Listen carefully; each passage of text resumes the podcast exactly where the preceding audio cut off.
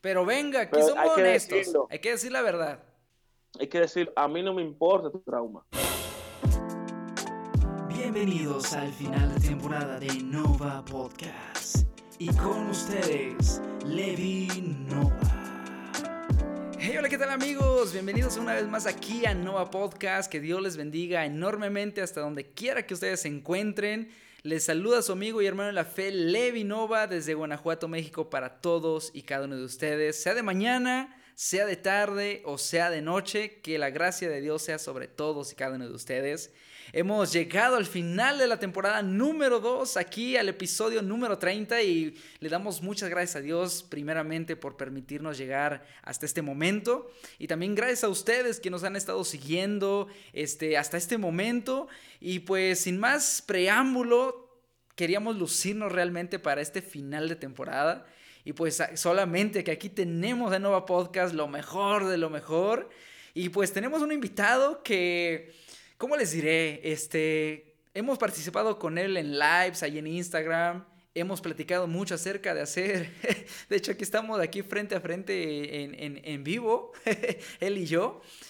Y hemos platicado mucho acerca de hacer un episodio, de que él me invite a su podcast, de que yo le invite a mi podcast. Y no se había concretado hasta después de bastante, bastante tiempo de que lo tenemos aquí directamente desde República Dominicana a mi amado hermano en la fe, José Alberto Lugo, estrella del podcast, el lado norte podcast. Sea bienvenido, hermano.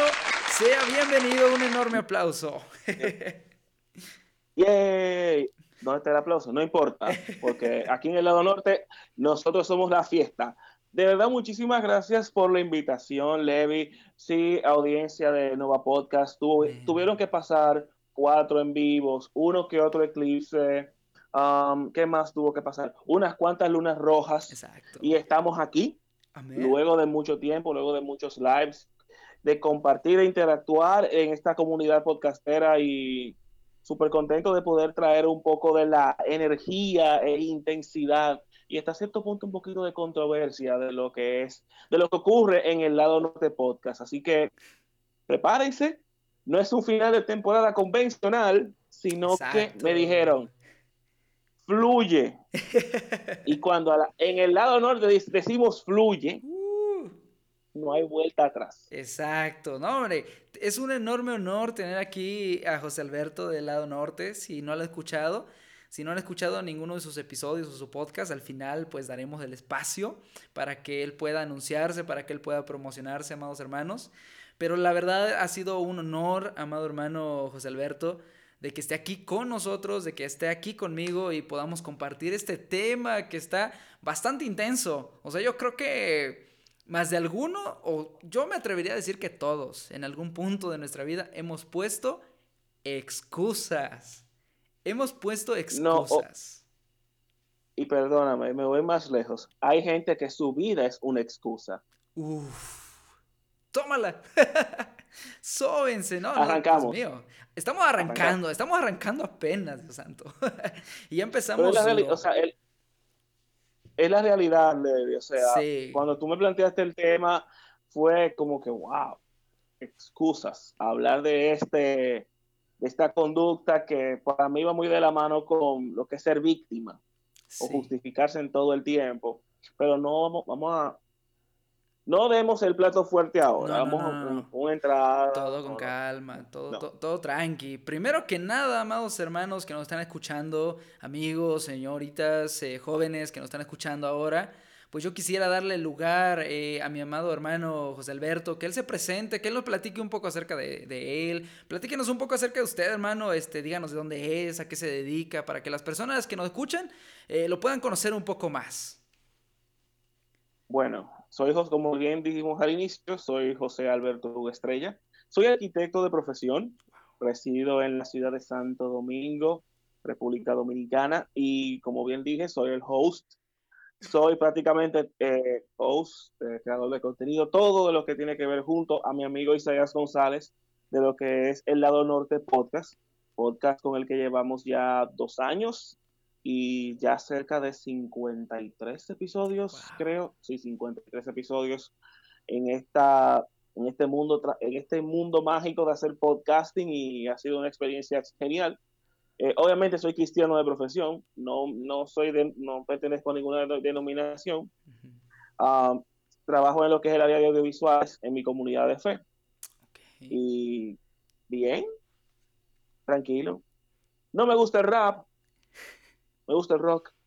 Oh, no, entonces es muy especial que tu presencia esté aquí. Obviamente acá compartimos gustos similares, hermano. Rock, rap, mejor rock. O sea, una ¿tú, has, ¿tú has escuchado el último disco de Skillet? Sí. Brutal. Dominio, brutal, o sea, brutal. E, es arte en sonido, es, arte ahí colisionada. Es puro arte, o sea, yo creo que desde Unleashed ellos no tenían un disco tan cargado de rock. Sí. Porque, ok, Victorious fue como que muy sweet, pero para mí desde Unleashed este ha sido como que su gran regreso. Pero fuera de eso, fuera de todo eso, como bien dije, joven, 35, tranquilo, eh, bueno. ¿Usted qué prefiere? ¿Real Madrid? ¿Usted qué prefiere? ¿Real Madrid o Barcelona? Díganos. Ninguno. Ninguno. ¿No le gusta el Porque fútbol, no sigo el fútbol, no. Yo prefiero el fútbol si República Dominicana estuviera jugando, si fuera ah, selección, mi país fuera selección, pero como mi país no es selección de fútbol, sino en béisbol, ahí te digo, República Dominicana sí en béisbol, pero Real Madrid y Barcelona, es indistinto. Realmente eh, yo también eh, no me gusta mucho el deporte, pero, pero no sé, yo me incliné un poco. Ahora te hago. No lo sé. Te hago una pregunta y perdón que te, hago una pregunta y perdón que te interrumpa. A ver, si díganos. Chivas, ¿el Cruz Azul o el América? El América definitivamente, para quienes le vayan aquí en, en, en la audiencia que está escuchando esta hora, América definitivamente no. Cruz Azul, ah, puede ser. Chivas, mi hermana es chivista hasta los huesos, hasta el tuétano, Dios santo. Si no está escuchando mi hermana, wow, ella ya sabe. Pero yo creo que de entre esos tres me iría más por las Chivas, porque siento que es un equipo, como dice usted, nacional. Eh, comparto ese, ese, ese gusto por lo nacional. Y pues sin más preámbulo, amado hermano, pues yo creo que que en eso podemos diferir un poquillo, ¿no? O sea, no podemos compartir mucho acerca de deportes, pero sí sea de algo que podemos compartir y tenemos mucho en común, y eso es tener la fe en Cristo Jesús. eso, es, eso es así, eso es muy cierto, la verdad. Así es. Y pues, amados amigos, este, después de haberle conocido un poco más a José Alberto, de poder escuchar eh, un poco acerca de, de su extenso currículum, porque sé que si nos pudiéramos hablar acerca de, él en este episodio, pues realmente nos llevaría bastante tiempo. No, Levi, yo he llegado, yo he llegado a reconocer que yo prácticamente, en vez de dar mi currículum, simplemente digo, me entretengo. Porque imagínate, arquitecto, podcaster, es esto, que aquello, o sea, no he conquistado el mundo porque no hay forma, pero si, se si hubiera una forma, uno lo hace. Tiene razón, tiene mucha razón. Tiene bastante razón. Si uno quisiera conquistar el mundo, pues habría buscar la manera. Tristemente es que no la hay. Pero es una, es una enorme bendición poder tener aquí a José Alberto, eh, poder escuchar un poco acerca de lo mucho que él hace, de, lo de sus muchas ocupaciones.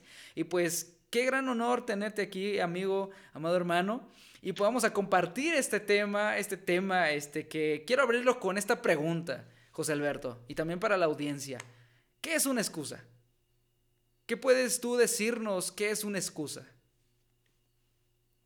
De acuerdo a Wikipedia y a Google, no mentira, eh, para mí las excusas son justificaciones ante el tú no saber dar respuesta o una solución a algo o a alguien. O sea, para mí es como ese no, que no puedo, esa, esa, ese modo víctima que uno adopta ante ciertas circunstancias por no arriesgarse. Para mí eso es una excusa. Y, y, qué acertada su definición, porque aquí increíblemente tengo, ahora sí tengo la definición de Google, que dice que es razón o argumento que se da para justificar una cosa, en especial una falla, dice. un error o una falta para demostrar que alguien no es culpable o responsable de algo. Es como usted dice, el modo víctima. O sea, ¿qué, definición tan más acertada nos ha dado eh, referente a esto? Y eso que yo creo que ni siquiera lo buscó previamente o no lo sé, pero aquí yo creo que este, estamos muy acertados en esto. Una excusa solamente es como una especie de barrera, eh, para mí yo lo definiría así, como, una, como un argumento sin base para escudarse detrás de algo, como dice usted, para no hacernos responsables de lo que sucedió. El modo víctima. Exactamente. El, modo, víctima, que es el modo, el modo más fácil de la gente ahora mismo. O sea, eh, y lo vamos a ver más adelante. Sí, sí, sí. ¿Qué vamos a verlo más adelante? Vamos a verlo ahora. O sea, aún en, los trabajos, eh, siempre cuando te dicen hay que hacer algo, tú dices yo no puedo o porque lo voy a hacer mal, porque ya tú te configuras a que lo vas a hacer mal. Y a medio que tú lo estás haciendo y falles, no es lo mismo que tú lo estés haciendo y que te digan, mira, lo hiciste mal, vamos a hacerlo, hazlo de esta forma. A tú simplemente no hacerlo porque ya tú entiendes que tú lo vas a hacer mal. Eso es una excusa. O sea, y como hablábamos del modo víctima, es el modo que ahora la gente adopta no puedo, me da miedo, voy a fallar, que vengo, o me voy más lejos, que vengo de una infancia difícil, que tengo problemas, que no he estudiado, que no soy exitoso, que esto y que lo otro. Perdona lo que voy a decir, a mí no me importan tus traumas. A mí no me importa tu... Para mí eso no es relevante. O sea, si tú estás en un, en un, en un lugar y tú estás siendo recibiendo una remuneración para algo, todo tu pasado, déjalo en un segundo plano. Aprovecha la oportunidad de tú demostrar que sí tú puedes. Igual pasa en la iglesia. Ay, yo no puedo, porque me dijeron que no podía cuando pequeño, o que me dijeron que no podía hacerlo porque no tengo la capacidad. Oye, hazlo. Si tú eres la única persona que lo sabes hacer, hazlo. Sí.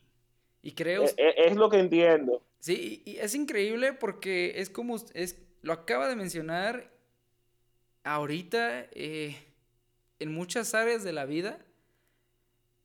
Ponemos excusas. Y si no es que en todas, en la familia, en, el noviazgo, en el matrimonio, en el trabajo, eh, en el ámbito cristiano. ¿Cree usted que los cristianos ponemos excusas, hermano? Yo te respondo con otra pregunta. Levi, ¿tú crees que el agua moja? Claro que sí. Entonces, si tú crees que el agua moja, vuelvo y te hago la pregunta que tú me hiciste a mí. ¿Tú entiendes que los cristianos ponen muchas excusas? Por supuesto que sí, bastantes. Ya te respondiste. Ya te respondiste tú mismito.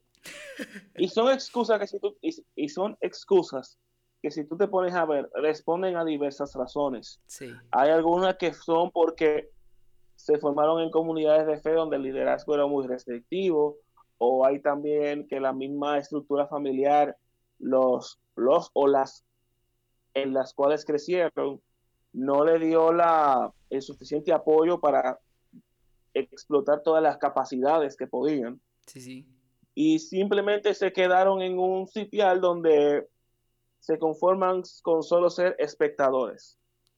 No quieren formar, no quieren formar parte de lo que pasa en lo que es la dinámica de lo que es el servicio, o no ni siquiera que solamente estén, trabajando eh, eh, dentro de lo que es la estructura per se, sino que no participen en las actividades, no vayan a los viajes misioneros.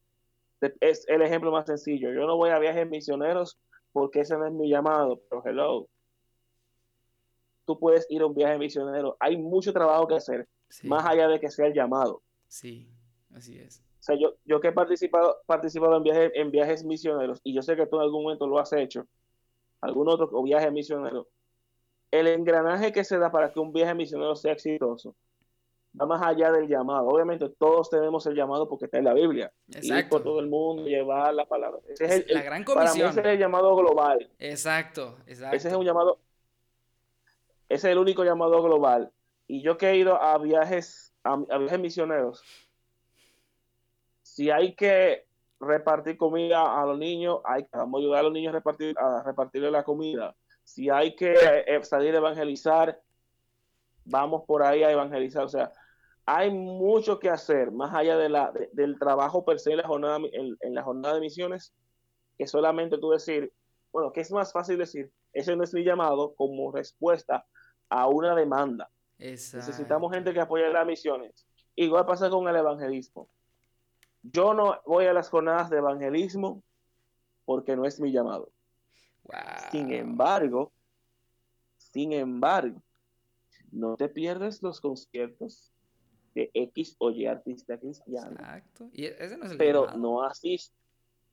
Y no está mal. O sea, usted puede ir a su concierto sin ningún problema. Claro. Ahora, no me uses como excusa que el evangelismo no es, es el evangelismo no es tu llamado, cuando para otras cosas tú estás en primera línea. O como decimos en Dominicana, pues, no, ni siquiera dispuesto. Como decimos aquí en Dominicana, tú estás adelante, adelante, tú estás en primera línea, ah, al lado del pastor estás tú.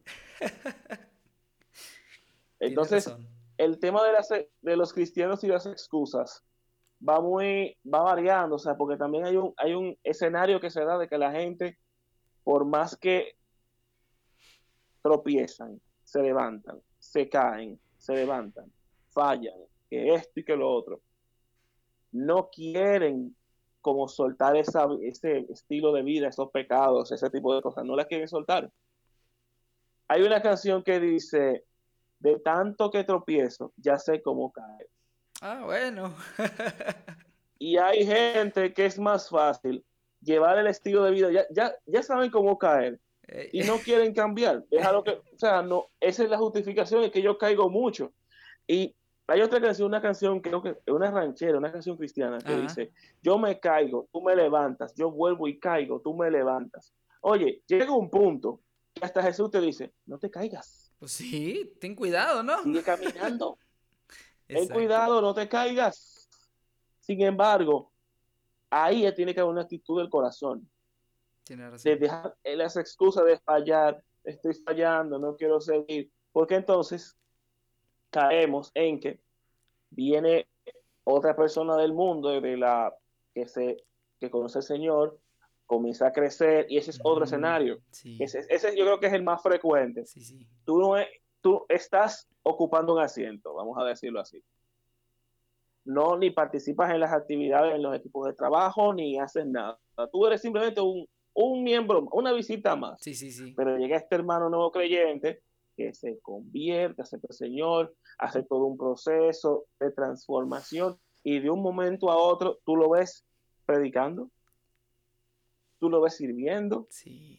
y tú dices, pero ¿qué hace esta persona sirviendo? O, y te comienza a molestar. Y simplemente esta persona, a diferencia de ti, no tuvo excusas. Exacto. Lo único que reconoció el Señor es mi Dios y mi Salvador y no y se dispuso. Exacto. Y no tuvo y no, no tuvo excusas. Entonces, a mucha gente se molesta, se, se llena de amargura porque ve que uno que es nuevo crece más rápido. Pero el problema no es que el nuevo crezca más rápido o que chulísimo que crezca más rápido. El problema viene es qué tú estás haciendo sentado como árbol de jardín, viendo cómo todo cambia. Sí. Viendo cómo la gente, o sea, y eso, y ahí cuando tú le preguntas, te vienen todas las excusas.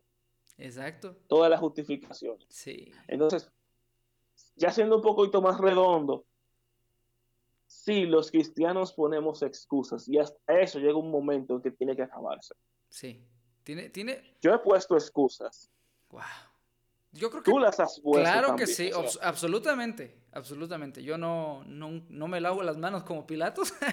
Yo creo que todos en algún punto ponemos excusas. Y, todo lo que usted acaba de mencionar, eh, o sea, de que no es mi llamado, de que, de que es que yo no quiero hacer eso, yo no quiero salir a evangelizar porque ese no es mi llamado. Bueno, esa es la gran comisión. Ahora imagínese, reduzcámoslo eso al área local, a la, a la iglesia local. O sea, no, no nos vayamos a, evangelizar, este, ¿cómo, cómo decírselo? Eh, no nos expongamos de, una manera más, este, más allá. reduzcámoslo todo a la iglesia local. O sea, ¿qué pasa en la iglesia local? Y a mí me pasó bastantes veces, hermano. Yo lo veía porque mi papá era el pastor.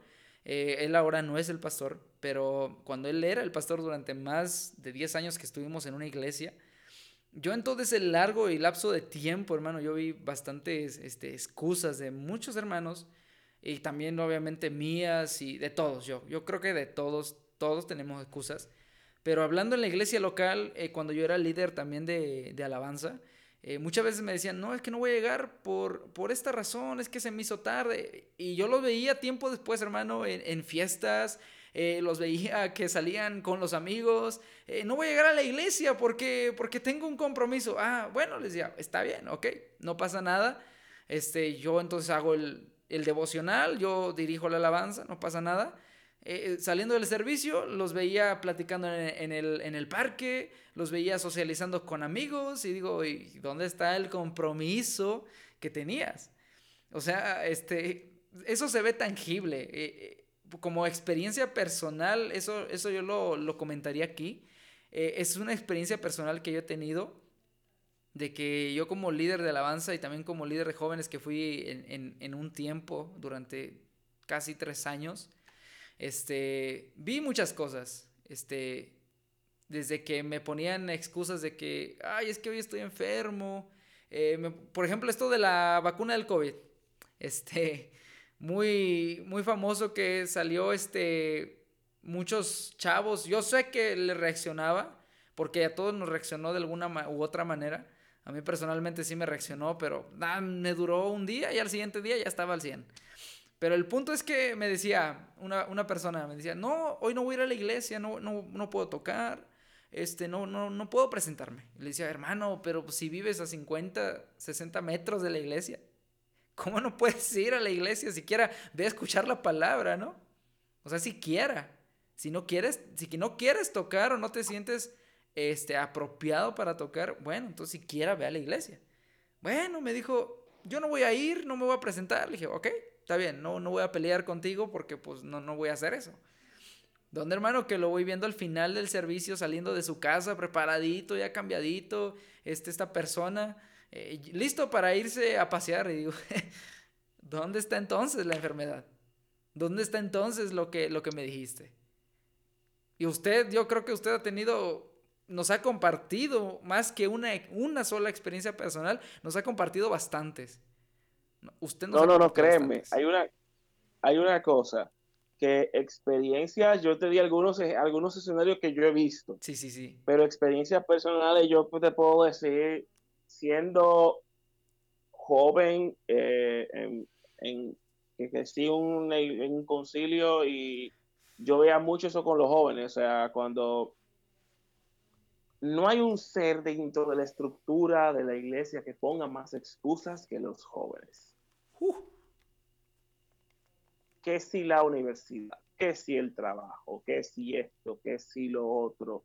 Entonces tú dices, pero ¿por qué Dios no bendice a fulano? ¿Por qué Dios no esto? O sea, sí, sí. Dios no es un cajero automático. Dios no se va, Dios no está, va a estar cada vez, cada vez que tú necesites algo de él. Bueno, cada vez que tú necesites algo de él, él va a estar. Sí. Pero recuerda algo, él también demanda. Sí. O sea, él también demanda tiempo y demanda que, que, que estemos dispuestos para él. O sea, que estemos que sea genuina nuestra intención de buscarlo, así sea para, Señor, problema dinero que no tengo, pero que Él sepa dentro de, tu corazón, ah, bueno, mira, e, esto es genuino. Te lo digo porque, como te dije, los jóvenes siempre ponemos, ponemos excusas. Yo, yo soy un caso muy atípico, porque yo nunca puse excusas. Yo era de los jóvenes que si había que ir a pintar la iglesia o a limpiar la iglesia, yo iba sin ningún problema porque realmente el, los días de limpiar la iglesia eran días para uno.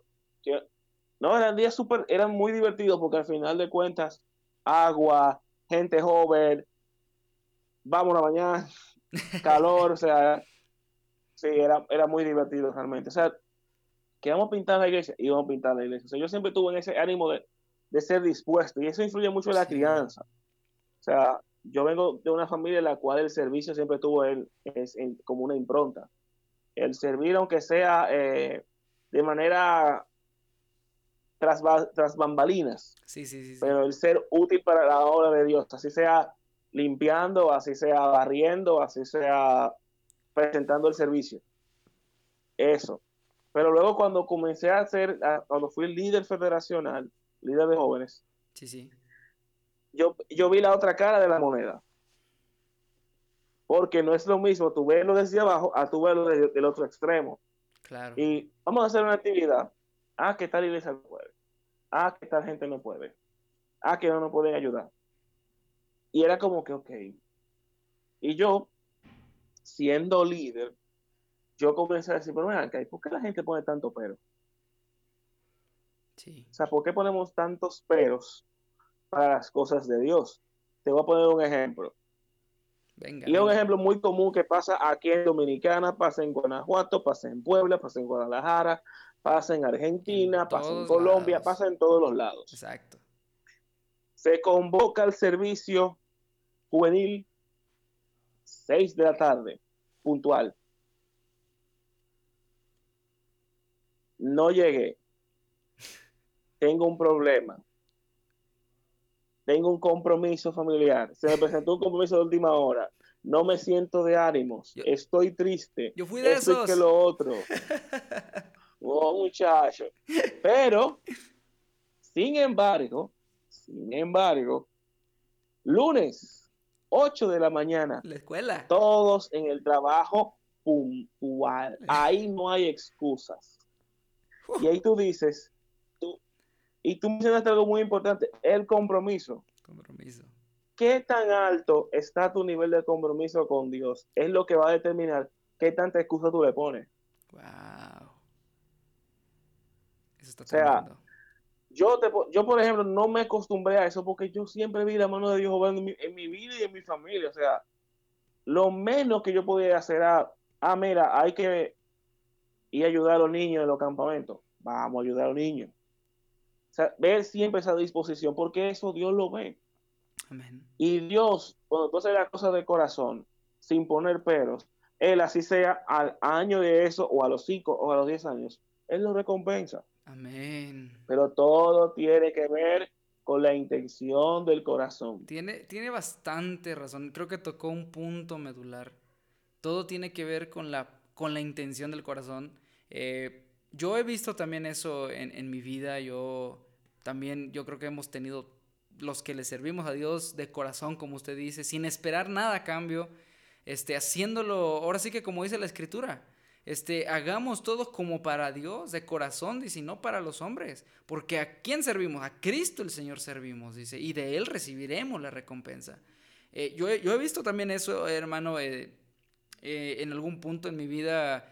Yo me predispuse de, todo corazón a servirle al Señor en la iglesia en la que, en la que estábamos. no había este equipo de sonido, o sea, es una iglesia local pequeña. Este, no había equipo de sonido, no, no había músicos, el único que teníamos era un par de bocinas, mi guitarra que yo toqué durante muchos años allí y dos micrófonos donde mi hermana y yo dirigíamos la alabanza. Entonces, después de tocar durante cinco o seis años así, yo dije, no, no quiero solamente estar tocando yo, yo, yo quiero este, que más chavos conozcan a Dios, formar un grupo, etcétera, ¿no? Y yo me predispuse de, todo corazón a servirle al Señor. Había, había veces que incluso yo llegaba aquí a mi casa eh, pasada las 8 de la noche cuando yo iba a, este, a, ayudarles ahí eh, a que ensayaran teclado, a enseñarles bajo, enseñarles batería. Empezamos a trabajar muchas cosas, eh, recaudar fondos. Compramos más equipo, compramos una batería pues, de buena marca, platillos Sildijan de una gama ya profesional. O sea, compramos cosas buenas. Y, no digo que fue por las fuerzas de uno, fue porque Dios, como usted dice, Dios, eh, ahora sí que Él se mueve en medio de la disposición del corazón y el fin, que es darle la gloria a Él. Entonces yo cuando vi todas estas cosas, yo lo único que dije fue, gracias Señor, porque todo esto que, que estamos viendo aquí en la iglesia es gracias a ti. O sea, no importa que el día de mañana vengan personas y digan, que aquí no se hizo nada, que aquí no se trabajó, no importa, Señor. Lo importante es que tú sabes que cuando te servimos de corazón, tú ves la disposición de nuestra vida y el Señor obra, hermano. O sea, yo, yo también lo he visto en la iglesia que, que muchos hermanos pusieron en, en algún punto de la, del, del tiempo, pusieron bastantes excusas que vamos a salir a evangelizar. Ah, no, yo, yo tengo tantos pendientes, yo tengo esto. Y como le dije ahorita, yo fui de los jóvenes que también en un punto de, de mi vida, este, yo decía, ay, me da flojera ir a la iglesia, eh, voy a hacer el enfermo. Yo personalmente lo comparto esto con quienes nos escuchan. Yo también en algún punto de mi vida he puesto excusas para este para poder este asistir a la iglesia. O sea, yo decía no quiero ir, papá, por esta razón.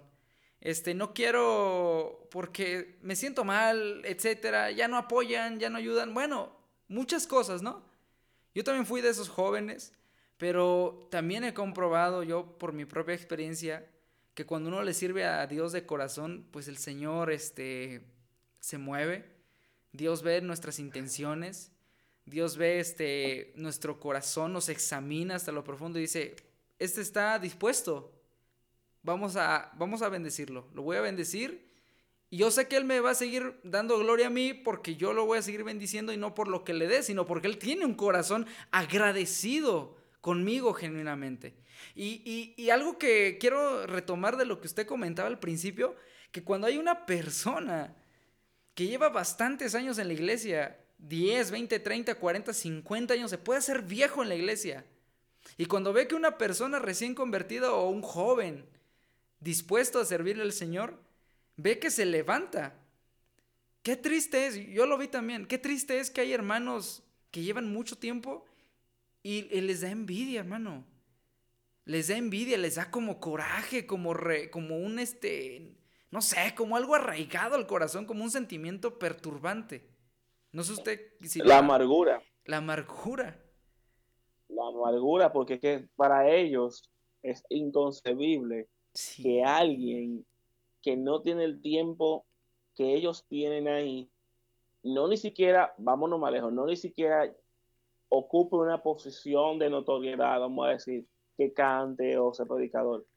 Es que dentro de la estructura administrativa de la comunidad de fe, esta persona forme parte de los equipos de trabajo. Sí. Así sea como contable, como diseñador gráfico, como creador de contenido. Posiciones meramente de bastidores. A este tipo de posiciones o a cualquiera que esa persona nueva llegue, esa persona que tiene tiempo le molesta. Ahora, le molesta, como te dije, raíz de amargura. Eh, yo no quisiera encontrar una gente de esa, de verdad. es que es difícil, hermano. Es difícil. Yo, yo sí me las encontré mucho, mucho eh, tiempo. En muchas ocasiones. Yo no, yo no, yo quisiera no encontrármelas, porque si yo me las encuentro, eh, en el lado norte somos muy, muy honestos y si yo me lo encuentro, y bueno, más que por el lado norte, soy una persona que yo, mi cerebro y mi boca tienen un, hay una conexión directa. lo, que, piensa, lo que piensa lo dice. Lo que piensa dice. Exacto. Así. Y si oigo a una persona quejándose de ese punto, yo le diría, a ti, ¿quién te manda a estar quejándote cuando tú tienes que madurar y reconocer que tú perdiste tiempo? Sí. O sea, perdiste tiempo y el tiempo es algo que no se devuelve. Porque lo bueno es que Dios, Dios, es misericordioso. Pero ese tipo de personas yo me encontraría, le encontraría y le dijera eso. Mira, no pongas excusa, reconoce que tú perdiste tiempo. Y si te molesta que alguien que tiene menos tiempo que tú esté trabajando, eso dice mucho de ti como persona. Sí, tiene bastante. De que te falta mucho madurar. Tiene razón tiene bastante razón. Eh, eh, nos hemos encontrado, yo me he encontrado muchas veces personas así que se molestan. Ah, ¿por qué los jóvenes? Eh, ¿Por qué él está cantando? Yo llevo tantos años y, y, tristemente se jactan. O sea, yo, yo lo he visto que se jactan, se llenan de como de una especie de orgullo que dicen, yo llevo tantos años aquí en esta iglesia. Pero este joven quiere venir y enseñarme. Bueno, hermano, es como dice usted, una falta de madurez y ahí es cuando vienen las excusas. Ahí es cuando ponen excusas. Ahora, este, hay, ejemplos, Hay ejemplos tremendos en la Biblia y, esto obviamente no estamos aquí hablando por hablar para las personas que nos están escuchando. Aquí no, aquí en Nova Podcast tampoco no, no, no, venimos a hablar nada más porque se nos haya ocurrido, que nos haya sacado de la manga. No, aquí venimos también con el respaldo de la palabra de Dios. Y en la palabra de Dios también vemos en bastantes pasajes y algunos ejemplos que a continuación mi hermano y yo vamos a, comentar, vemos que grandes personas grandes personajes de la Biblia, también en algún punto de su vida le pusieron excusas a Dios. Y vamos allá al primerito que tenemos aquí eh, en Éxodo 4. Éxodo capítulo 4, versículo 10. Y yo creo que las personas que nos están escuchando ahora, hermano, este, yo creo que ya tienen idea de, de quiénes vamos a hablar. Eh, de Moisés, cuando dice que el Señor le habló por medio de la zarza ardiente a que fuera a liberar a Israel, que Dios iba a obrar por medio de él. Y, vemos aquí en el versículo 10 que dice de la siguiente manera, entonces dijo Moisés a Jehová, ay Señor, nunca he sido hombre de fácil palabra, ni antes, ni desde que tú hablas a tu siervo, porque soy tardo en el habla y torpe de lengua. O sea, aquí la excusa de Moisés fue que, Señor, soy tartamudo. Ay Señor, si desde antes de que tú hablaras conmigo, Incluso ahorita que tú hablas conmigo, yo soy tartamudo. ¿Qué les voy a decir? Y no se lo dijo esto, no le puso esta única excusa, hermano. Le puso bastantes. No imagínese, yo, yo creo que si Dios hablara conmigo de esa manera que habló con Moisés, yo le diría, Señor, si tú me mandas a hacerlo, yo lo hago. No sé. Mira, yo quiero pensar, prefiero pensar en que si a mí me pasa eso, yo tuviera la misma reacción que Moisés. Porque es, humanamente es, es normal, porque es un miedo. O sea, el poner pero, el que no puedo, o sea, es normal. Ahora, cuando tú lo haces un hábito, y, te lo digo como, como miedo, porque fíjate, todo el que pone una excusa cuando hace algo trasciende. Sí, sí, sí. Va más allá. Cuando tú sueltas la excusa, tú dices, vamos a darle. Mira, Moisés, tú lo mencionaste. Ah, soy tartamudo, pero atento a tartamudo, liberó a todo a un pueblo de un yugo opresor. Wow, así es. Pueblito, pueblito está muy bueno, ese pueblo de Israel, muy bueno, muy bueno. Muy bueno. Amén. Muy buenamente malo. Malo, malo, malo. malo, malo, No, pues yo, yo una vez escuché una analogía de referente a Israel, que abro un paréntesis muy, muy pequeño, este, que Israel es semejante a nosotros como cristianos. ¿Por qué? Porque aún viendo las grandes obras que Dios ha hecho con nosotros, somos como el pueblo de Israel, volvemos, retrocedemos, eh, adoramos ídolos hechos a nuestra propia imaginación, a nuestros propios conceptos. O sea, me refiero a que ponemos y anteponemos tal vez a una persona antes que a Dios. Anteponemos el trabajo antes que a Dios. Anteponemos la familia eh, antes que servir primero al Señor. O sea, ponemos, ahora sí, por excusa, por excusa, que hay cosas mucho más importantes en nuestra vida que Dios mismo.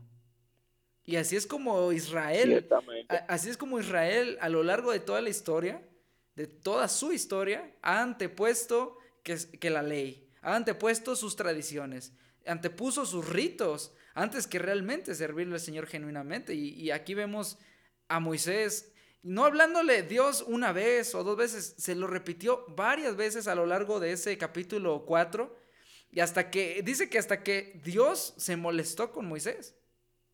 Dice que se molestó. O sea, yo creo que de tanto y tanto ponerle excusa a Dios va a llegar, como dijo usted al principio, va a llegar en que el Señor nos va a decir, oye, pues ya no. Ya es justo, ya no te caigas. Ya no, ya no pongas tanta excusa. Ya es justo que realmente ahora sí ya no te estés ahí eh, escudando en, en que yo esto, en que no tengo tiempo, en que no quiero ir a la iglesia porque estoy enfermo. Cada ocho días estás enfermo. Cada ocho días tienes un pie roto. Cada ocho días estás enfermo de la garganta. Ah, qué casualidad. Y es como, es como decir, no, es que ya la próxima semana. ¿Qué crees que voy a estar enfermo la siguiente semana? Eh, o sea, es en serio. No, no, podemos engañar al Señor. No podemos engañarlo. No se puede, ¿no? No se puede. No se puede. Díganos el siguiente ejemplo, amado hermano. Díganos el siguiente ejemplo. Aquí tengo el, el siguiente ejemplo, tengo en Lucas 9. Amén. Lucas 9. Esto es en vivo, señores. Levi Lucas 9, por favor. Claro que sí. Lucas 9, 59 y 62. 59 a 62 dice, dijo a otro, ven, sígueme. El hombre aceptó, pero le dijo, Señor, deja que primero regrese a casa y entierre a mi padre. Jesús le dijo, deja que los muertos espirituales entierren a sus propios muertos. Tu deber es ir y predicar el reino de Dios. Otro dijo, sí, Señor, te seguiré, pero primero deja que me despida de mi familia. Y Jesús le dijo, el que pone la mano en el arado y luego mira atrás, no es apto para el reino de Dios. Son de, de los ejemplos que en el Nuevo Testamento aparecen como excusas. Eh, en un caso, el tema del, del, contexto de enterrar a los muertos, a, a su padre, que la cultura judía en eso son muy, eran muy, muy estrictos. O sea, falleció un familiar y había que dejarlo todo para ir a enterrarlo. Y el otro caso, que le dice que sí, pero deja que yo me despida de mi familia. Y es prácticamente, y aquí hay algo, aquí hay algo, hay algo, algo muy, muy pintoresco. Ellos no les están, no les, no les están presentando excusas a una zarza, como en el caso de Moisés. Exacto. Ellos le están presentando las excusas a Jesús, el Hijo de Dios. Que tú dices, pero José Alberto, pero imagínate, su familia la va a dejar solo. Mira, Pedro dejó todo. Pedro, Pedro dejó su trabajo. Su familia Mateo también. o sea, su familia y, y, se hicieron grandes personas de Dios. Entonces, ok, hay una responsabilidad familiar, pero si tú estás dispuesto a seguir a Dios y te dicen, tienes que irte a las misiones, al mundo a, evangelizar, vas a tener que dejar a tu familia. La pregunta es, ¿tú estás dispuesto? Estás dispuesto. Wow. A lo que implica seguir a Cristo. Exacto. Exacto. Pero bueno, ¿cuál, es el otro ejemplo, Levi? Pues de, hecho, eh, yo quiero agregar allí a lo que usted comenta. Es como ah. cuando Pedro dijo, también dijo, Señor, nosotros hemos dejado todo por seguirte a ti. ¿Y qué les dijo el Señor? Recuerda aquella parte de la escritura que le dice, de cierto les digo que el que haya dejado padre, madre, hijos, hijas, etcétera, etcétera, dice, recibirá cien veces más. O sea, no es por la recompensa, es por el, es por el, el deseo de servir al Señor. Es como dice usted, estaremos dispuestos a abandonar todo lo que poseemos por el costo de servir a Cristo. A Cristo. Wow. Es algo, es algo que detenidamente se tiene que pensar. Y el siguiente ejemplo es, se encuentra en Mateo 25, Mateo 25, 41 al 45, que dice así. Entonces dirá también a los de la izquierda, apartados de mí, malditos, al fuego eterno, preparado para el diablo y sus ángeles, porque tuve hambre y no me disteis de comer, tuve sed y no me disteis de beber, fui forastero y no me recogisteis, estuve desnudo y no me cubristeis, enfermo y en la cárcel y no me visitasteis. Entonces también ellos le responderán diciendo, Señor, ¿cuándo te vimos hambriento, sediento, forastero, desnudo, enfermo o en la cárcel y no te servimos? Entonces le responderá diciendo, de cierto os digo que en cuanto no lo hicisteis a uno de estos más pequeños, tampoco a mí lo hicisteis. E irán estos al castigo eterno y los justos a la vida eterna. O sea, aquí lo que el Señor está diciendo es que en aquel día en que cuando Él nos juzgue, en aquel día que pronto se acerca, habrán muchos cristianos, yo creo, que de alguna manera les se atreverán todavía a ponerle la excusa, Señor, pero ¿cuándo? ¿Cuándo te vimos a ti de esta, de esta manera, Señor? ¿Cuándo en nuestro transitar nunca a ti te vimos eh, hambriento, forastero, sediento, desnudo o te vimos en la cárcel? No, el Señor les dice, pero cuando no lo hicieron a su prójimo, al que está a su lado, al hermano necesitado, a la viuda, al enfermo, que no lo visitaron, no lo hicieron a mí. No me lo hicieron a mí. Ahora, ahora llevamos, llevemos esto, amigo, a la práctica. Sí. Llevemos esto a la práctica, en la iglesia.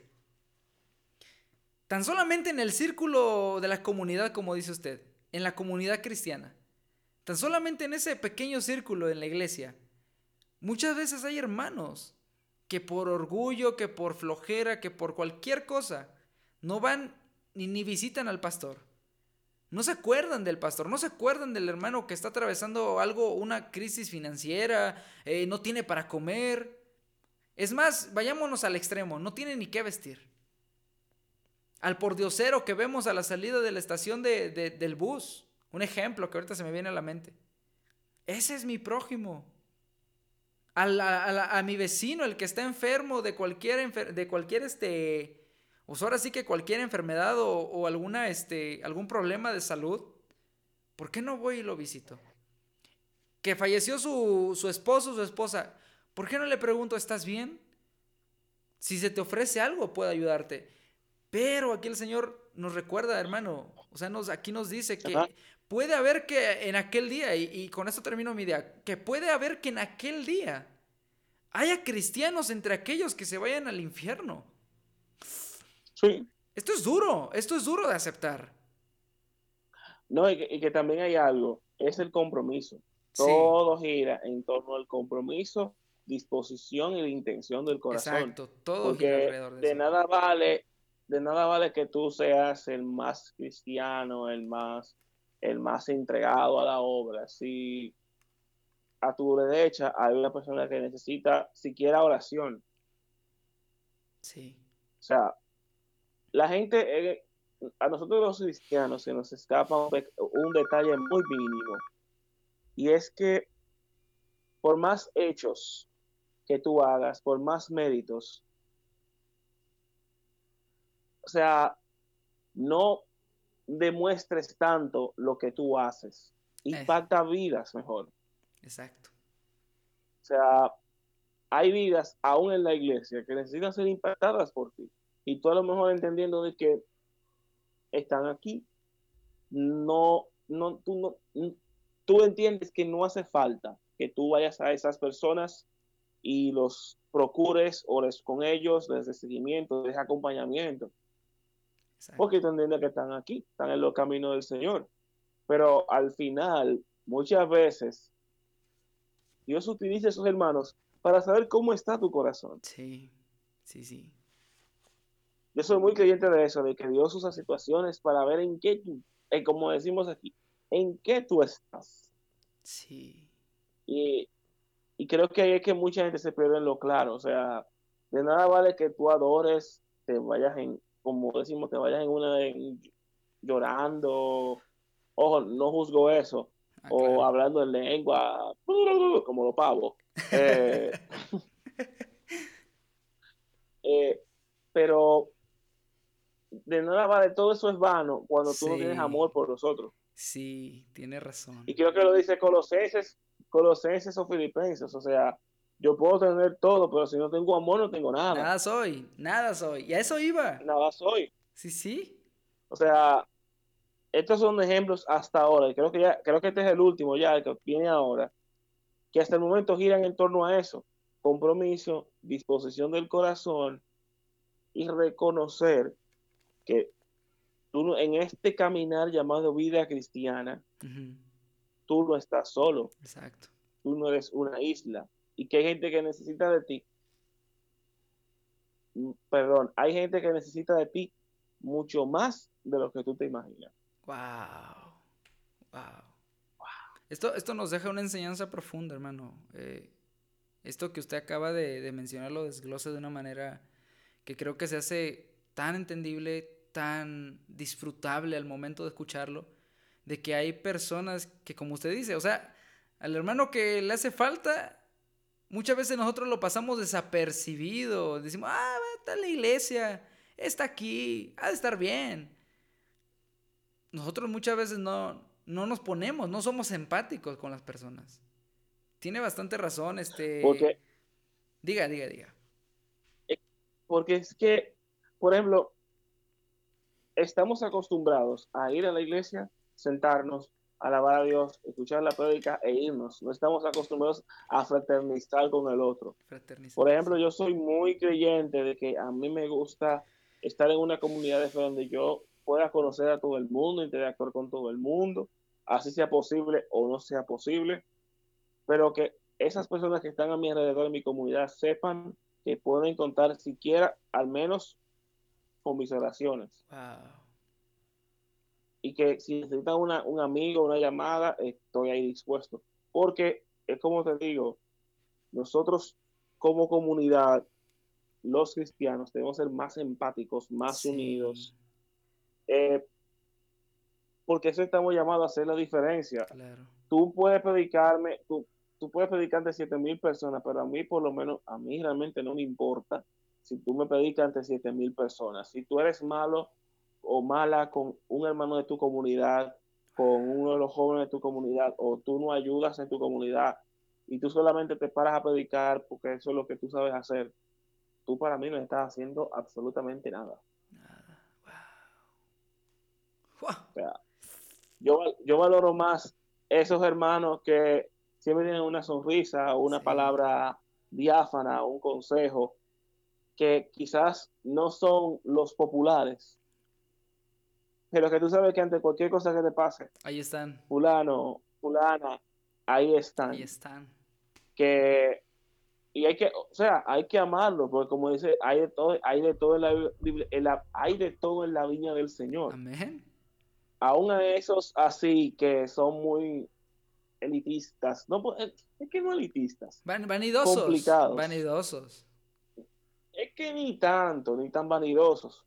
Ellos, a ellos y a ellas, hay que amarlo por igual y, y, usar nuestra vivencia para decirle, mira, no es solamente con lo que tú hablas. Claro. Eh, son también los hechos. Es como en inglés lo dice, actions speak, actions speak louder than the words algo así. Bueno, lo voy a decir en español mejor, tú puedes borrar esa parte. Dice, las acciones hablan más duro que las palabras. Exacto, sí. O sea, predicar, yo puedo hacer muchas cosas, pero es que si yo no demuestro lo que hago. Exacto, a eso vamos. El tiempo. Exacto, a eso vamos. O sea, eh, es en vano, es en vano nosotros pensar que, que predicamos o hablamos tan lindo, pero al bajarnos del púlpito, al bajarnos de, de la alabanza, y portarnos indiferentes con los hermanos, pues ahí realmente estamos echando por tierra lo que estamos ahí exponiendo al frente. No, no. Yo me voy más lejos, es que ni siquiera tú estando arriba solamente. Tú de llegar a la iglesia, ah, tú sentarte y tú viste como que, como alma que lleva el viento, porque tú realmente tú entiendes de que tú eres súper importante y que los que están alrededor tuyo en tu comunidad son gente que no están en tu nivel o que, o que son irrelevantes. Déjame decirte algo. Ellos son iguales que tú. Exacto. Tienen problemas. Mira, yo recuerdo que hace unos años ya, en mi comunidad hicieron una especie de estudio bíblico, una especie de un estudio bíblico en donde separaron a los chicos de las chicas. Y ese sábado que tocaba, ahí todos teníamos que contar nuestra historia, de dónde veníamos, qué hacíamos y todo. Yo escuché historias ahí que yo dije, wow, mi historia es prácticamente un, disparate al lado de, la historia de fulano. Y todo eso pasó para entender de que somos personas que tenemos estratos diferentes y que aún siendo diferentes, eh, crecimos en ambientes diferentes, todos tenemos una, una pasión, pasión común que es el amor a Cristo. Sí. O sea, para mí, o sea, como dicen en España, a mí todavía me flipa alguna de las alguna de las historias que escuché porque yo decía, wow, y yo me estoy quejando por esto. Y irónicamente a muchos de ellos se, me acercaban y me decían lo mismo. Y yo me quejaba por esto, pero mira lo que tú pasaste.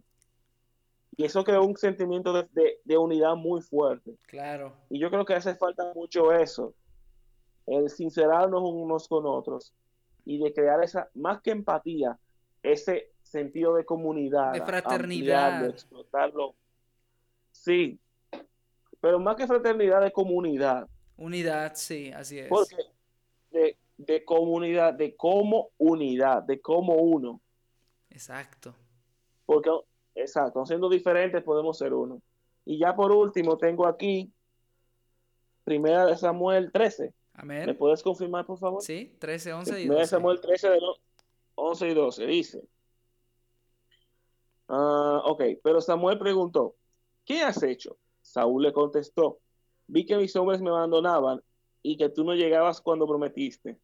Y los filisteos, y están en Micmas, listos para la gran batalla. Así que dije, los filisteos están listos para marchar contra nosotros en Gilgal. Y yo ni siquiera he pedido ayuda al Señor. De manera que me vi obligado a ofrecer yo mismo la ofrenda quemada antes de que tú llegaras. Rápidamente, para poner en contexto a la audiencia, Amén. eh, a grosso modo, Samuel le dice a Saúl, no hagas sacrificio hasta que yo llegue. Exacto. Y Saúl, siendo Saúl, El rey. viendo que el rey, y más que rey, viendo que todo se le veía encima, Sí. que venían los filisteos y Samuel no llegaba, como decimos aquí en Dominicana, se desesperó, Exacto. se apresuró. Hizo el sacrificio y Samuel llega y le dice, Saúl, ¿qué es esto? Yo me imagino ese, yo me imagino ese espectáculo, Samuel llegando y viendo ese sacrificio encendido. Saúl, ¿qué es eso? Ah, vi que como tú no llegabas, Uy, yo lo ya lo hice. lo- Y Samuel le dio su verdadero llamado de atención y, y créeme que en ese tiempo fue un llamado de atención que implicó muchísimas cosas. Creo que fue ahí fue como la, para parafraseando un poco, fue el momento en que Saúl- Samuel le dijo a Saúl, oye, te lo, te lo voy a decir, Levi, y a toda la audiencia de Nova Podcast, Claro, claro. te lo voy a Adelante. decir al estilo dominicano. Claro, échele. Esto fue lo que le dijo Samuel a Saúl cuando Saúl quemó el sacrificio sin esperar a Samuel. Oye, ¿qué es lo que es Samuel? Tú no vas para parte. Ya el Señor tiene a otro en tu lugar. Uf. Así que ruede durísimo. Yo creo que esa fue una lección de dominicanismos. Hay muchos dominicanismos ahí. Sí. O sea, coloquialmente hablando fuera, oye Samuel, oye Saúl, ya, ya el Señor se cansó de ti, Exacto. ya hay otro, tú ya, X, te puedes ir, No, ya, y- X, X naco, Eh, y, es- X naco proletariado, Eh. bye. y eso aplicándole este, a estos tiempos, hermano. eh, yo creo que eh, como Saúl, ¿no? Muchas veces uno se apresura. O han habido Sí. personas que, que, que Dios nos da una indicación. O sea, Dios nos dice, espérate, espérate. Y nos habla por medio de, de varias personas y nos dice, tranquilo, todo, su tiempo, tranquilo. Y uno quiere apresurar las cosas como, como ahora sí que como Saúl. Y al final de cuentas, Yo creo que, ni- diga, Ajá. diga, diga, diga. no, no, yo creo que ni siquiera, no solamente apresurar, ayudar a Dios. Ah, sí, si uno pretende. Porque muchas veces entendemos, ay, perdóname que te estoy interrumpiendo tanto, porque es un tema que me... No, no, sí, adelante, adelante. que me, que me, que me interesa mucho, porque que señores, Dios no necesita, Dios no necesita de nuestra ayuda. No, para nada. Él es, él es el Padre de toda creación. O sea, nosotros somos simple- simples mortales. Bueno, somos sus hijos. Pero creo también que la gente entiende, o en el caso, bueno, sí, uniéndome a lo que tú dices, nosotros los seres humanos somos muy acelerados. Acelerados. Cuando las cosas no caen por su propio peso o, o cuando entendemos que tenemos que esperar, que Dios nos dice espera, nosotros nos desesperamos y dicen Sí. por ahí, dicen por ahí que la desesperación es la madre del fracaso. Wow. Y en ese afán de querer ayudar a Dios, de querer hacer que todo se mueva a nuestro favor, o como dicen los New Age, o en esta nueva tendencia, Nueva era. Hacer que el universo, la nueva era, hacer que, el universo conspire a tu favor. Cometemos muchos errores Sí. porque entendemos que las cosas si no son a nuestro ritmo, no avanzan. No, y aquí lo vimos con Saúl. Ajá, dale, dale. No, incluso este, la misma palabra lo dice. Todo debajo del cielo tiene su tiempo y todo tiene su hora. Entonces Dios ha establecido el tiempo y la hora, no sé, para que el día de mañana alguien sea pastor, alguien sea predicador, o, vamos, mire, no nos enfoquemos solamente en la iglesia.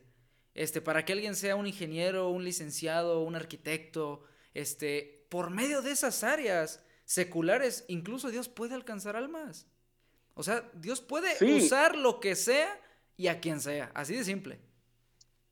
Sin embargo, que no se los escape algo.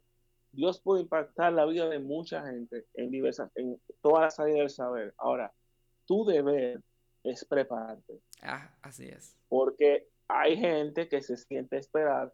Dios me va a usar para impactar las almas. Dios me va a usar, me va a llevar por las Sí, pero no se mueve. No se mueve. Y no se mueven.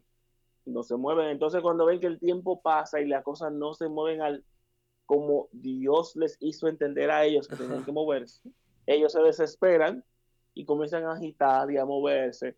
Y ahí caemos en algo que hablamos al inicio.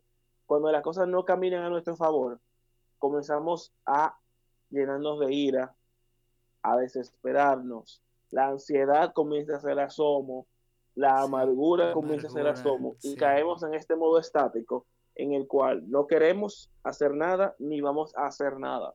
Ah, porque estamos molestos con Dios, estamos enojados con Dios. Frustrados. Porque Dios de nosotros. Frustrados. Entonces ahí vemos a una persona que pudo haber sido X o Y gran cosa para Dios o un gran profesional de su área. Sí. Y haber impactado muchísima gente, pero se quedó en eso, en nada. Se quedó, ajá, exacto, se quedó en nada por su desesperación. Exacto, y aquí en este en esta en esta historia en esta historia que vimos reciente hay que tener cuenta, o sea, el tiempo de Dios es el tiempo de él, obviamente. Es un tiempo que para él un año, mil días pueden ser un chasquido y cien años pueden ser una hora. O sea, él es soberano. Yo creo que una de las cosas que, y lo dije en un episodio reciente del podcast, la gente tiene que entender algo. Dios es soberano. Amén. Y la soberanía de Dios va más allá de lo que uno tiene como que Él es soberano, Él es rey. No, no, no, no, no. Él como soberano, Él dice, tú vas a hacer esto a mi tiempo. Y el tiempo de Él es, si tú quieres lo haces, si no, no. Exacto, hermano. Así es. O sea, Él no, él te dice, mira, mis planes para ti son estos. Pero es mi soberanía, yo soy soberano, yo sé lo que voy a hacer contigo. Amén. Ahora, si tú no quieres, porque tampoco obligado. ¿Cómo él no, él es Dios. Dios es un caballero. Siempre escuché eso así de mis pastores y de muchos de mis líderes. Dios no actúa por obligación con la gente. Por eso existe el libre albedrío. Claro. Ahora, cuando tú te sometes, sometes tus planes a la voluntad de Dios, tú tienes que entender de que muchas veces, y yo siempre he dicho esto, tú tienes que entender que tu 1, 2, 3 para Dios es prácticamente un 2, 1, 3 o un 2, 3, 1. Sí. O cuando viene a ver es solamente un 2 el año entero. Y tú dices, Señor, pero ¿por qué me pasa esto? Porque yo entiendo que eso es lo que te toca ahora. Y Exacto. Y punto. Y, y punto. O sea, él, él, Dios si quiere, Dios es tan soberano que si Él quiere, tú le insistes, Señor, dame un porqué, Él te lo da, pero también tienes que entender algo. Si Él no quiere, no te da una razón. Exacto. ¿Por qué? Porque Él es soberano. Exacto. Así de simple, hermano. Y, tiene razón y nada más a manera de retroalimentación lo que, lo que usted decía. Eh, Muchas veces puede que haya personas que se hayan quedado en el camino precisamente porque, porque se adelantaron, porque quisieron ayudarle a Dios, porque quisieron, este, ahora sí que desesperarse por su propia cuenta y tal vez pudieron llegar a hacer algo que el día de hoy ya no son, precisamente por su propia causa y por su propia culpa. Ahora, si entendemos, si entendemos que la soberanía de Dios, cuando, cuando decimos que Dios es soberano, es que Él está en control, Él sabe lo que necesitamos lo que necesitamos el día de hoy Y lo que no tenemos el día de hoy es porque no lo necesitamos. Él sabe que aún no es el momento, como, como le pasó a este, al rey Saúl, por quererse adelantar, por quererse, este, ahora sí que no este, sujetarse a lo que Dios le había dicho por medio del profeta Samuel. Este, pecó, desobedeció y Dios lo desterró del, del reinado. No, le dio para afuera. O sea, le, estoy diciendo que esta historia me trae muchas cosas a la cabeza. O sea, él como que desobedeciste, te puedes cuidar. Porque realmente es eso. O sea, exacto. Dios es soberano. Yo no me canso de decirlo. Amén. Dios es soberano. Él sí quiere te da algo y si quiere no te lo da. Exacto. Tu único deber es alabarlo y bendecirlo. Honestamente a mí me entristece cuando yo veo gente que se aparte de los caminos del porque no le da lo que por cosas No, no, porque entienden que Dios no respondió sus problemas o sus ah, situaciones o sus quejas. Y a mí me choca, porque yo creo que todo cristiano ha pasado por eso, porque llega un momento que tú tienes que chocar contra una pared y entender, no es en mi tiempo, no es con mis fuerzas, es con tu tiempo y es con tus fuerzas. Así es. Y quizá cuando tú te ves en ese contexto de que tú no escuchas una respuesta ni nada, toma decisiones un tanto alocadas. Sí. Por lo que entiendo que esos jóvenes que y gente que está así mismo en las iglesias, óyeme, detente y ora. Exacto, hermano. Tiene bastante razón. Muchas veces, muchas veces son personas que, que no aprenden a sujetarse y, y, bueno, pues, pues solamente el consejo que, damos aquí por medio de estos ejemplos es que permanezcamos y dejemos de poner excusas, de, de escudarnos como lo hizo Saúl. Y bueno, pues sigamos adelante ya casi para finalizar el tema, ya para, ir, para irlo aterrizando. Este, podríamos dejar de poner excusas, como dice en 1 Juan capítulo 1 versículo 8, dice, si decimos que no tenemos pecado, nos engañamos a nosotros mismos y la verdad no está en nosotros. Ahora, ¿esto cómo lo llevamos a las excusas? Si nosotros decimos que no es que no nos excusamos, estamos siendo mentirosos. Y entonces no estamos siendo honestos con Dios. No estamos siendo honestos ahora sí que con la iglesia, ni con nosotros mismos. Porque creemos que el escudarnos nos va a justificar. Porque creemos que, el presentar una queja cuando evidentemente no hicimos lo que teníamos que hacer, se convierte en una excusa. Ahora, si decimos que no ponemos excusas, entonces estamos mintiendo. Todos tenemos excusas. ¿Podríamos dejar de poner excusas en algún punto de nuestra vida, hermano? ¿Usted qué, usted qué piensa? Sí, se puede porque como, como dijimos al inicio o durante la conversación, todo tiene que ver con el compromiso que tenga para las cosas. Claro. Es inconcebible que tú para tu trabajo tengas un compromiso de puntualidad, de que tú tengas que llegar temprano al servicio y que para las cosas de la iglesia o cosas que tienen que ver con el reino, tú llegues 5 minutos, 10 minutos, 20 minutos, o tú simplemente tú entiendes que no vayas. O sea, tú no vas. O sea, ahí te das cuenta que nosotros para lo que nos conviene somos comprometidos. Entonces, cuando se trata de Dios, esto no se trata de si te conviene. Esto es primero que nada. Tú quieres tener una relación con Dios, entiende, esto es un compromiso. Compromiso. Sea, aquí más que, yo diría que lo contrario excusas es entender y comenzar a practicar el compromiso, ser personas más comprometidas. Comprometidas. Que podamos ver la, que esto que quizás decimos, no, que no vale la pena, mi hermano o mi hermana que me está escuchando, pierde el miedo. Sí se puede dejar de vivir con, de vivir con excusas, pero todo depende de ti. Claro. Si tú quieres vivir en modo víctima todo el tiempo, que tu vida sea un trauma constante. Porque también, y tú mira, por ejemplo, se habla mucho de los traumas en esta época. Ah, sí, sí. Y luego de ver, y luego de ver Encanto, yo me di cuenta de por qué, porque realmente Encanto es una película cargada de mucha gente como traumada. Sí, sí, sí, y yo he iniciado una campaña, una campaña personal de no al trauma. O sea, o más que todo, la voy a emplear a, a mí no me importa tu trauma. O sea, no uses traumas de tu pasado para tú no comprometerte a tener una relación más estable con Dios. A tú tener un compromiso. Vuelvo y lo repito para que se entienda. Y yo sé que Levi te van a crucificar luego de este episodio. Creo que sí. Pero venga, aquí somos honestos. hay que decir la verdad. Hay que decir, a mí no me importa tu trauma. O sea, al Señor, al Señor, tu trauma, Él te veía sufriendo. Él te veía. Y aún así cuidó de ti. Te amaba. Y te ama. Pero llega un momento que todas esas excusas tienen que desaparecer. Pero no van a desaparecer hasta que tú no digas, ya. Hasta aquí, exacto. Vamos a, hasta aquí. Vamos a, a comenzar a caminar en fe y con compromiso. Exacto. Porque hay, hay gente que están caminando en fe, que están dando vuelta y vuelta y vuelta como los muros de Jericó. Tiene razón, o sea, es la verdad. Sí, que dan vuelta y vuelta, que tú lo que nada más le faltan los panderos. Los israelitas le dieron siete vueltas, le dieron, y no acaban de, no acaban de aterrizar. Y no es que no acaban de aterrizar, no acaban de comprometerse. Exacto. Entonces, creo que ya para mí, yo eso he mojado, señores. Dejen el trauma, dejen el pasado atrás. Sí. Porque uno lo canta mucho eso. Yo dejé mi, vida atrás. La ya, la misma, la misma Biblia lo dice. Ya somos nueva criatura.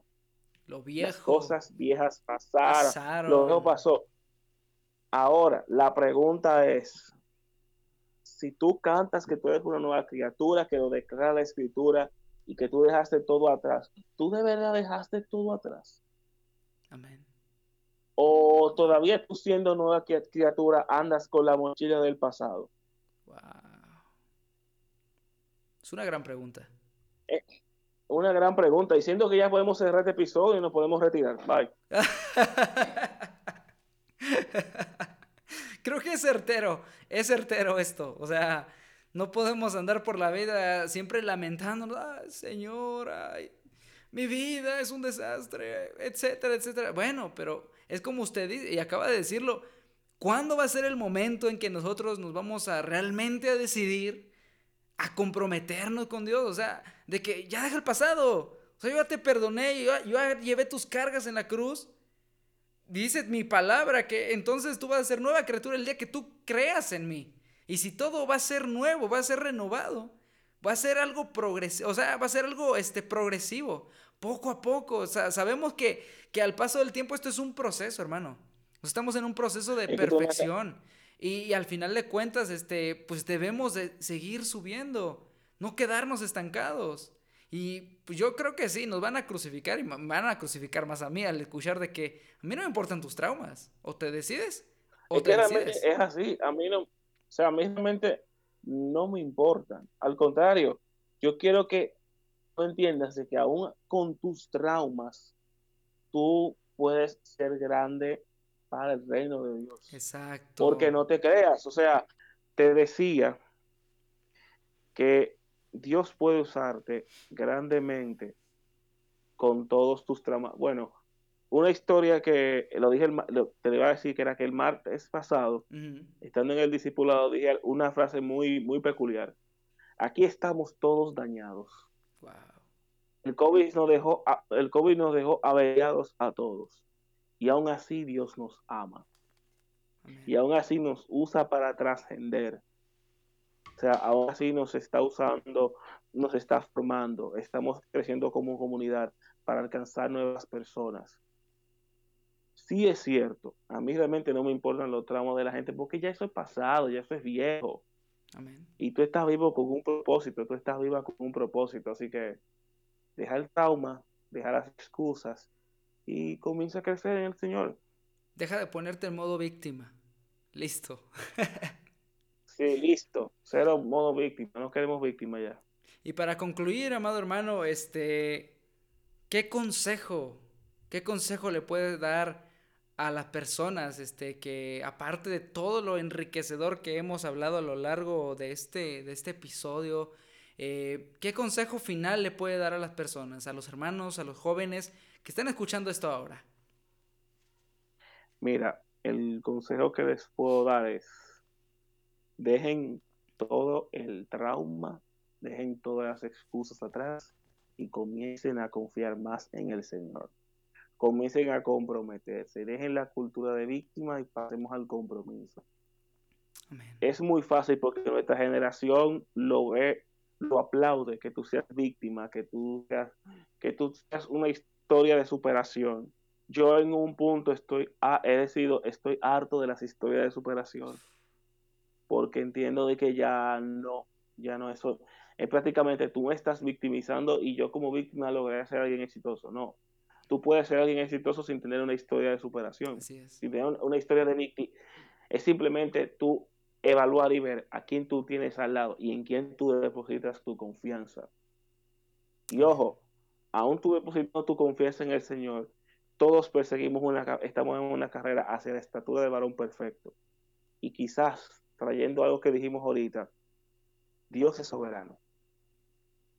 Y tenemos que entender eso. Dios es soberano. Amén. Gloria a Dios. Y cuando tú comiences a entender la soberanía de Dios, podrás ver cada vez más su amor, su misericordia. Y comienza ya a dejar de excusa y a seguir tu vida más para adelante. Y tú verás que Dios, Dios no te va a dejar solo, Dios no te va a dejar sola. Y créeme, te lo dice alguien que, aunque no puse excusas en su momento, cuando me vi que tuve que bajar un poco la guardia y sentarme, porque tuve que durar varios años sentado, cuando volví a trabajar, yo decía, Señor, pero ¿y por qué yo? Y luego entendí, óyeme, si te senté por un tiempo fue por algo, si que arranca a trabajar. Y nada. Eso es lo que tengo que decirle a la audiencia de Nova Podcast. Amén. Muchas, mucho que aprender, hermano. Eh, es un privilegio, fue un privilegio poderlo haber tenido en este episodio. Eh, yo personalmente quiero decirle a usted. ¿Estás Estamos por aquí, todavía estamos por aquí.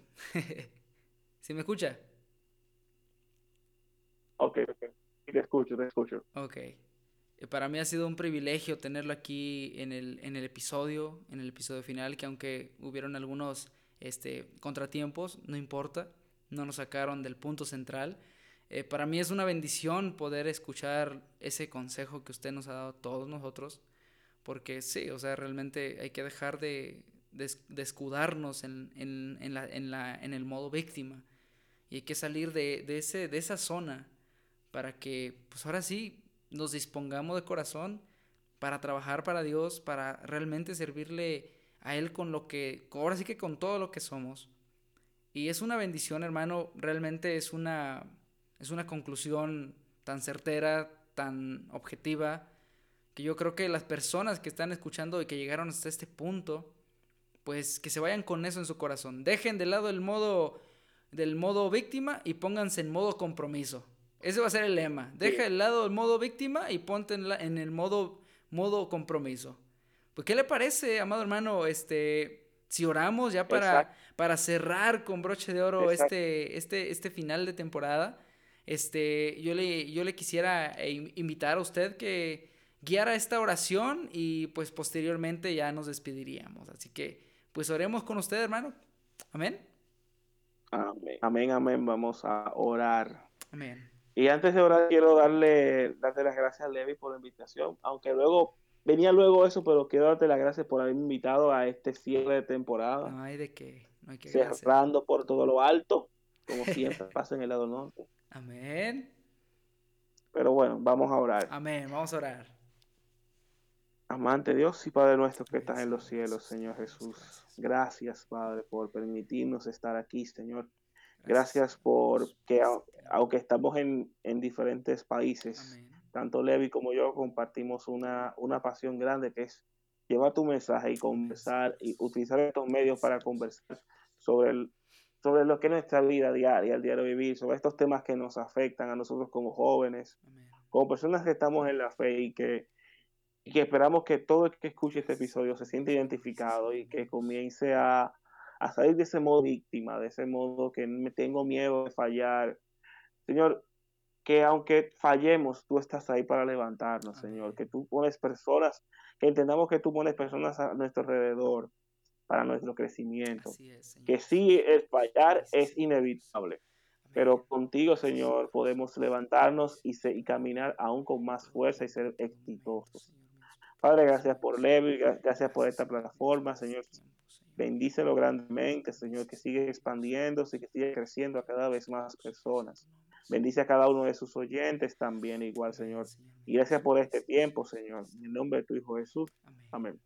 Amén, amén, amén. Gloria al Señor. Pues hemos llegado, amados amigos y hermanos, al final de este episodio, final de temporada, episodio 30 este, con, este, con esta grata presencia de, nuestro amado hermano José Alberto Lugo Estrella del Lado Norte Podcast. Y sin antes, este, antes de terminar, y vamos a, darle lugar, este, que nos diga eh, en dónde lo podemos escuchar, hermano, dónde podemos escuchar el lado norte, dónde se encuentra, dónde lo seguimos, díganos. El lado norte no está en el polo norte, para que no, Bueno, el lado norte podcast nos pueden seguir en Instagram, estamos así mismo como el lado norte podcast, nos pueden escuchar en Spotify, en iTunes, en Google Podcast, nos pueden ver también en YouTube, estamos también en YouTube, nos encuentran así mismo, usted pone el lado norte podcast y le aparece todo nuestro contenido, pueden entrar a nuestro canal de YouTube también y pueden ver todo nuestro contenido. se suscriban. Eh, suscríbanse, síganos en Instagram, en Facebook también. Y importante, estamos iniciando temporada. Eh, tenemos una serie nueva llamada Pecados Respetables. Iniciamos con la ansiedad y ya prontamente viene un nuevo episodio haciendo un repaso a estos primeros 50 episodios sobre qué es lo bueno, qué ha sido lo malo de, de, toda esta experiencia del podcasting y aprovechar para darle formal anuncio a toda la audiencia de Nova Podcast que, que Levi Nova estará siendo invitado al lado norte uh. para... Sí, sí, en, el marco de la serie Pecados Respetables, Levi será el episodio número 53 con el tema El Orgullo. Así que ya saben, él estará visitándonos lado norte. Por ahí estaremos, claro que sí, por ahí estaremos. Eh, ya escucharon, sigan ahí en Instagram, en Facebook, en YouTube, suscríbanse al canal de nuestro hermano en el, en el podcast del lado norte. Y claro que sí, por ahí estaremos, amado hermano. Por ahí estaremos, si Dios nos, nos da vida, pues por allá estaremos también compartiendo a la audiencia del lado norte podcast. Pues amados amigos, hemos llegado al final ahora sí de este episodio número 30, cerrando con broche de oro con una gran, este, un gran invitado, un gran amigo, eh, podcaster, eh, colega. Y pues más que nada, este, la fe que nos une y el propósito principal que es llevar el nombre de Cristo, el mensaje del Señor.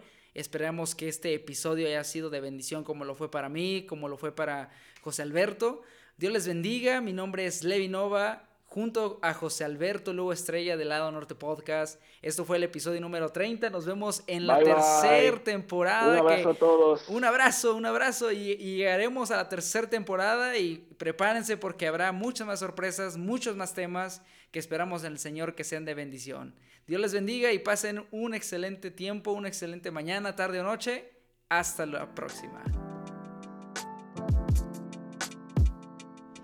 Espera la tercera temporada de Nova Podcast muy pronto.